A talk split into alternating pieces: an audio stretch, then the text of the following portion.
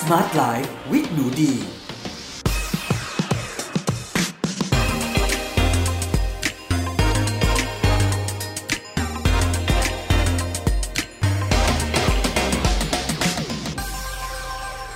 วัสดีค่ะ ยินดีต้อนรับเข้าสู่ Med Listening Podcast ในรายการ Smart Life with หนูดี กับดิฉัน หนูดีวนิสาเรส และสำหรับวันนี้เรามาพบกันใน episode ที่ 61 กับหัวข้อ 21 วัน สร้างนิสัยใหม่ ไม่อ้วนได้ตลอดชีวิต เราจะใช้เวลา 21 วันตรงนี้ มาสร้างนิสัยใหม่อย่างไร ไปฟังกันได้เลยค่ะ สวัสดีค่ะเพื่อนๆทุกๆ คนสำหรับช่วงนี้นะคะ หัวข้อของการดูแลสุขภาพควบคุมน้ำหนักก็ยังคงเป็นหัวข้อท็อปฮิตอยู่เหมือนเดิมเลยค่ะ เพราะว่า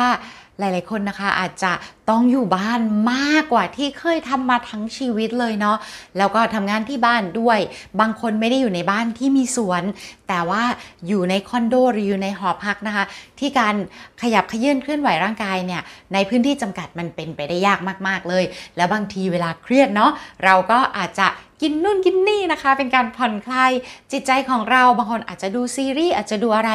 มันจะมีอะไรมีความสุขไปกว่าการดูซีรีส์และกินนู่นกินนี่ไปด้วยเนาะสำหรับบางคนก็อาจจะบอกเช่นนั้นนะคะ เพราะฉะนั้นหัวข้อนี้หนูดีก็ยังต้องชวนเพื่อนเพื่อนคุยอยู่เหมือนเดิมค่ะ เพราะหนูดีมองว่าเวลาที่เราอยากจะมีสุขภาพที่ดีเนี่ยการดูแลร่างกายนะคะ ไม่ให้มีส่วนที่สะสมล้นมากเกินไปเนาะไม่ให้เป็นภาระกับร่างกายเนี่ยมันเป็นสิ่งสำคัญมากๆเลยค่ะ แล้วก็เวลาที่เรามีร่างกายที่แข็งแรงนะคะ ก็จะเป็นรากฐานให้กับสมองของเราด้วย เพราะว่าสมองที่สดใส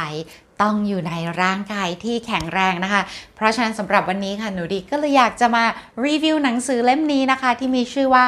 21 day weight loss kickstart ค่ะเป็นการเริ่มต้นนะคะ ในการลดน้ำหนักอย่างสุขภาพดีแล้วก็ยั่งยืนนะคะ โดยผู้เขียนคือนายแพทย์นิวบานาร์ดนะคะ คุณหมอนิวที่หนูดีไป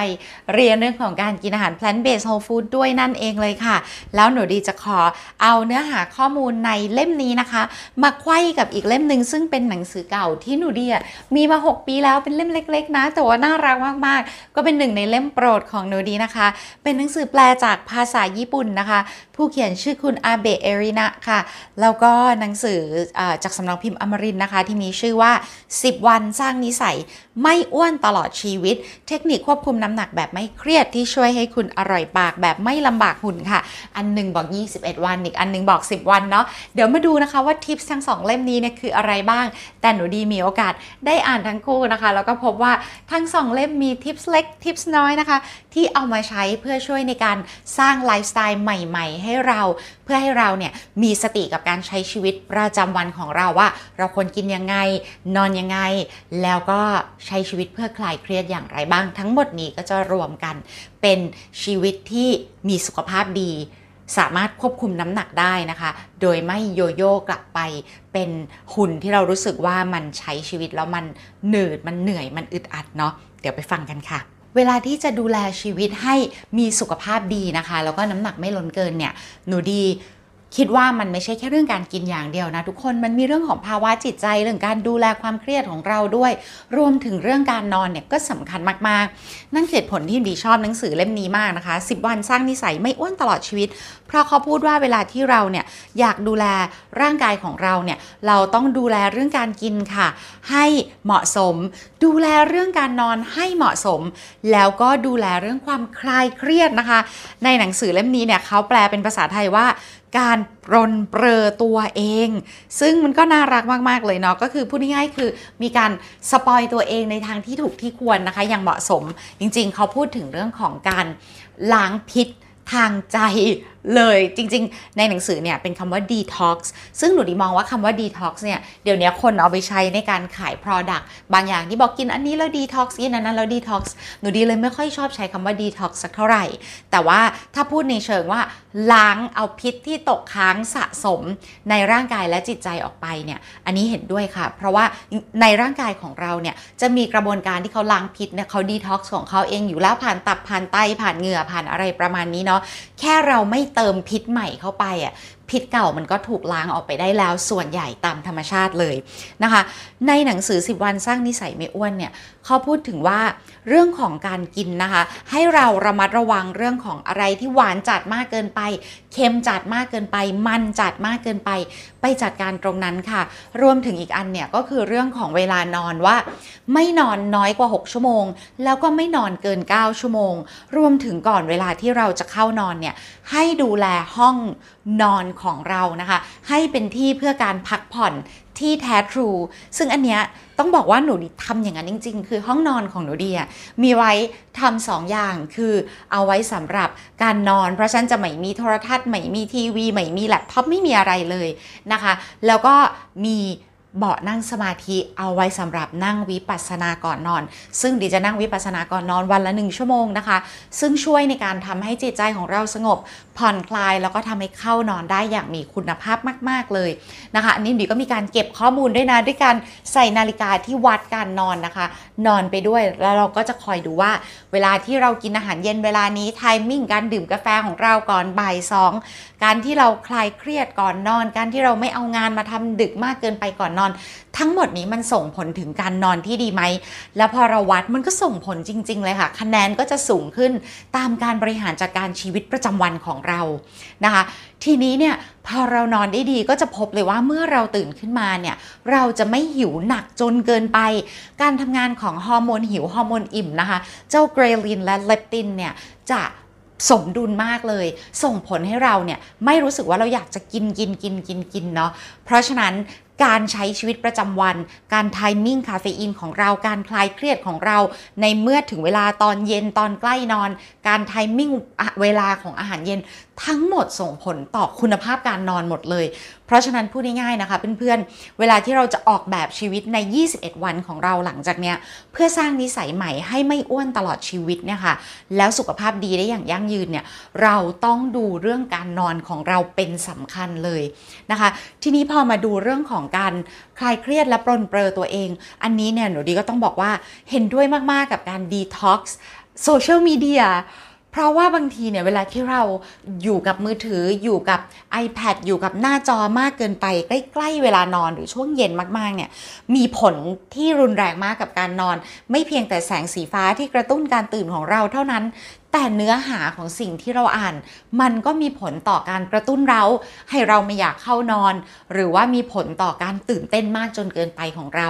นะคะถ้าเพื่อนๆจัดการเวลาช่วงเย็นของตัวเองได้ จัดการเวลาของการนอนได้เนี่ยภายใน 21 วันที่ตั้งใจจะเปลี่ยนนิสัยเนี่ยคุณภาพชีวิตเราจะ ลี่ยนอย่างเยอะมาก ๆ เลย อันนี้คือเป็นเทคเ a วของในหนังสือเล่มแรกนะคะ ที่หนูดีเนี่ยได้อ่านมา 6 ปีแล้วก็รู้สึกว่าเออมีอะไรให้นำมาใช้ได้เยอะมาก ๆ เลย อีกอันที่เขาแนะนำก็คือบอกว่าให้ออกกำลังกายแบบผ่อนคลายตอนเย็น ซึ่งหนูดีสังเกตว่าถ้าดีออกกำลังกายเป็นลักษณะโยคะยืดเหยียดในตอนเย็นนะคะ มันจะทำให้การนอนแบบมีคุณภาพมาก ๆทีนี้พอพูดถึงการนอนแล้วการคลายเครียดแล้วเนี่ยมาพูดถึงเรื่องของอาหารที่เราควรจะเลือก เพื่อให้เราสามารถ สุขภาพดีหุ่นดีผอมได้โดยไม่ต้องพยายามกันบ้าง อันนี้จะมาจากหนังสือ 21 วันเริ่มต้นผอมนะคะ อย่างมีสุขภาพดีก็คือ 21 day weight loss kickstart อันนี้บนหน้าปกของหนังสือของคุณหมอเนี่ย เขียนว่า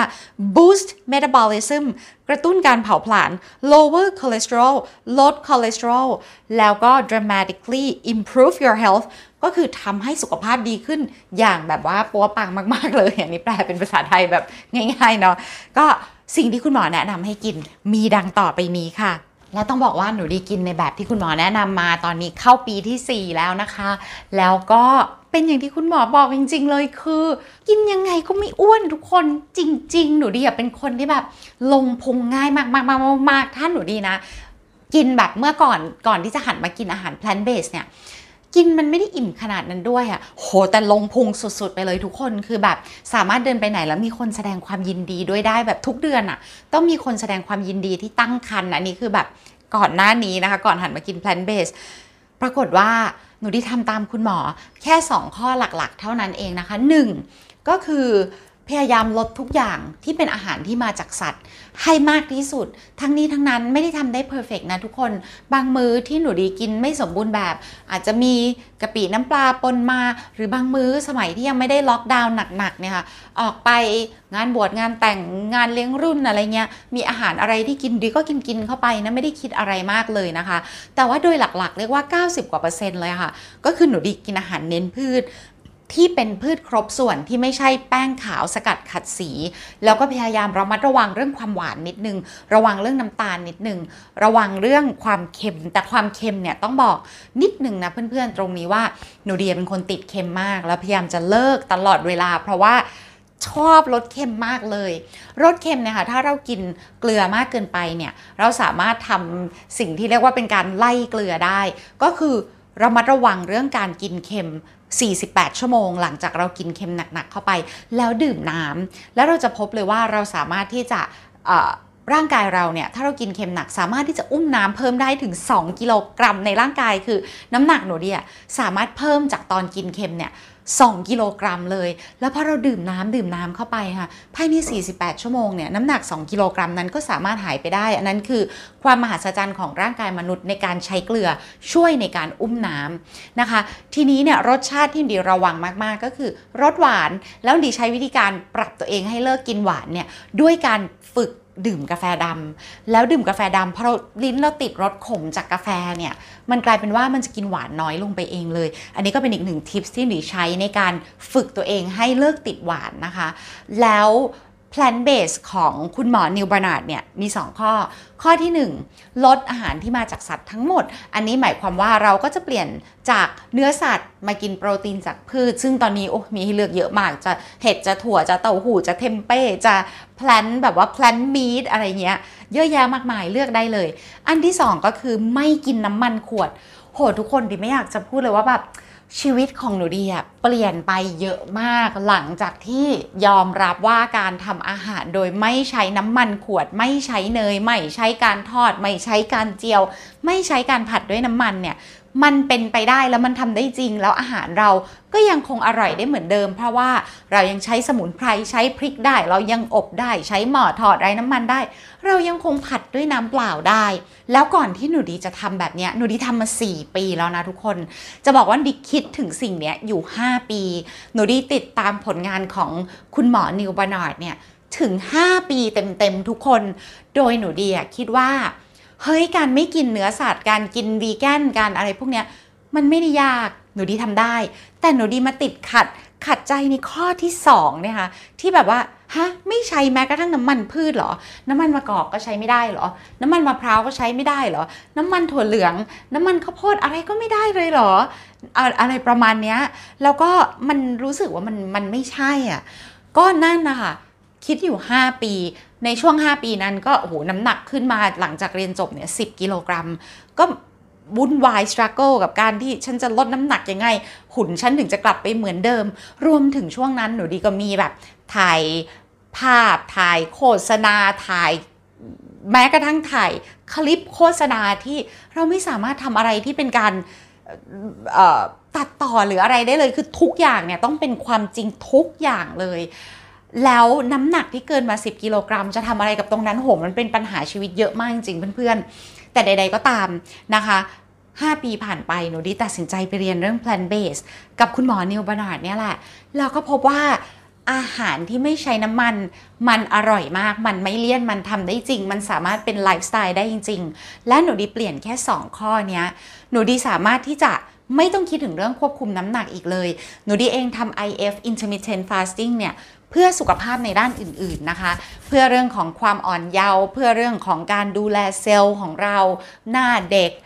ช่วยป้องกันอัลไซเมอร์สเนาะช่วยในเรื่องแบบหลอดเลือดอะไรต่างๆ แต่หนูไม่ได้ทำ IF เพื่อลดน้ำหนักนะคะ น้ำหนักของหนูดีเนี่ย ลดลงไป 10 กิโลกรัม โดยแค่ เปลี่ยนอาหาร เปลี่ยนแหล่งโปรตีนจากสัตว์มาเป็นพืช แล้วก็เลิกใช้น้ำมันในการประกอบอาหาร น้ำหนักหายไป 10 กิโลกรัมเหมือนเสก โดยอิ่มทุกวันอิ่มทุกมือ้ออาหารอร่อยทุกวัน แล้วหลังจากน้ำหนักลดนั่นแหละ หนูดีถึงได้ไปเรียนรู้เพิ่มเติมแล้วเปิดใจเกี่ยวกับการทำ IF ก็เลยได้ลองทำ IF ซึ่งก็พบว่าเป็นอีกหนึ่งสิ่งที่ช่วยในการช่วยปรับไลฟ์สไตล์ของเราให้มันสะดวกมากขึ้น จากเมื่อก่อนที่คิดว่าเออต้องกินอาหาร 3 มื้อกลายเป็นว่าเอ้ากินวันละ 2 มื้อก็ได้นี่ ยิ่งเราอายุเท่านี้ทุกคนเราจะรู้สึกว่าอาหาร 3 มื้อบางทีมันเยอะเกินไป เราไม่ใช่เด็กกำลังกินกำลังโตแล้ว เราเป็นคนที่กำลังเดินเข้าสู่วัยชราเพราะฉะนั้นการกินเยอะเกินไป มันไม่ได้ดีเลยทั้งกับสุขภาพร่างกาย สุขภาพสมอง การสะสมไขมัน การเจริญเติบโต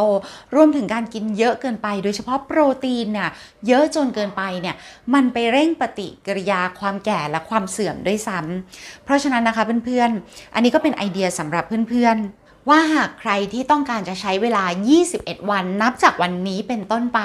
เพื่อจะปรับชีวิตตัวเองนะคะ ให้สามารถสร้างนิสัยใหม่ ไม่อ้วนได้ตลอดชีวิต อยากฝากให้เพื่อนๆ ดูเรื่องอาหารการกิน ดูเรื่องการนอน และดูเรื่องการดีท็อกซ์ล้างพิษเนาะซึ่งไม่ได้หมายความว่าไปซื้อผงซื้อยาอะไรแปลกๆ มากิน แต่ดูเรื่องของการที่เราเนี่ยดีท็อกซ์ความเครียด ความหงุดหงิดความอะไรออกไปจาก จิตใจสมองแล้วก็ร่างกายของเรา เพื่อให้เราสามารถมีวงจรชีวิตนะคะ ที่เต็มไปด้วยความสุขในชีวิตประจำวันของเราได้ และเราสามารถที่จะกินอิ่ม โดยไม่อ้วนเกินไป นอนหลับโดยที่เมื่อหลับลึกแล้วจะทำให้ฮอร์โมนหิวและอิ่มทำงานได้สมดุลนะคะ แล้วก็เมื่อเราใช้ชีวิตประจำวัน เป็นชีวิตประจำวันที่มีความสุข โดยไม่ต้องติด อยู่ในวงจรของฉันอ้วนฉันต้องลดน้ำหนักฉันเดี๋ยวฉันจะเสี่ยงข้อเข่าฉันจะเสี่ยงเบาหวานฉันเสี่ยงโรคหัวใจฉันเสี่ยงมะเร็งไม่ต้องเลยนะคะ กินอาหารที่เหมาะกับร่างกายของมนุษย์มากที่สุด กินจนอิ่มกินอย่างมีความสุข เมื่ออิ่มก็หยุดคุณสามารถมีชีวิตนั้นได้ค่ะ แค่ปรับอาหาร ปรับเวลานอน แล้วก็ปรับวิธีการ คลายเครียดในชีวิตประจำวันเท่านั้นเองนะคะ โอเคเลยค่ะ หวังว่าเพื่อนๆทุกคนนะคะ จะมีสุขภาพที่ดีนะคะ ดูแลตัวเองกันด้วยนะคะ แล้วใน episode หน้านะคะ episode ที่ 62 เรามาคุยกันเรื่องของมะเร็งกับอาหาร plant based ค่ะ จะกินยังไงนะคะ ให้สุขภาพดีห่างไกลมะเร็งมาคุยกันค่ะสำหรับวันนี้ สวัสดีค่ะ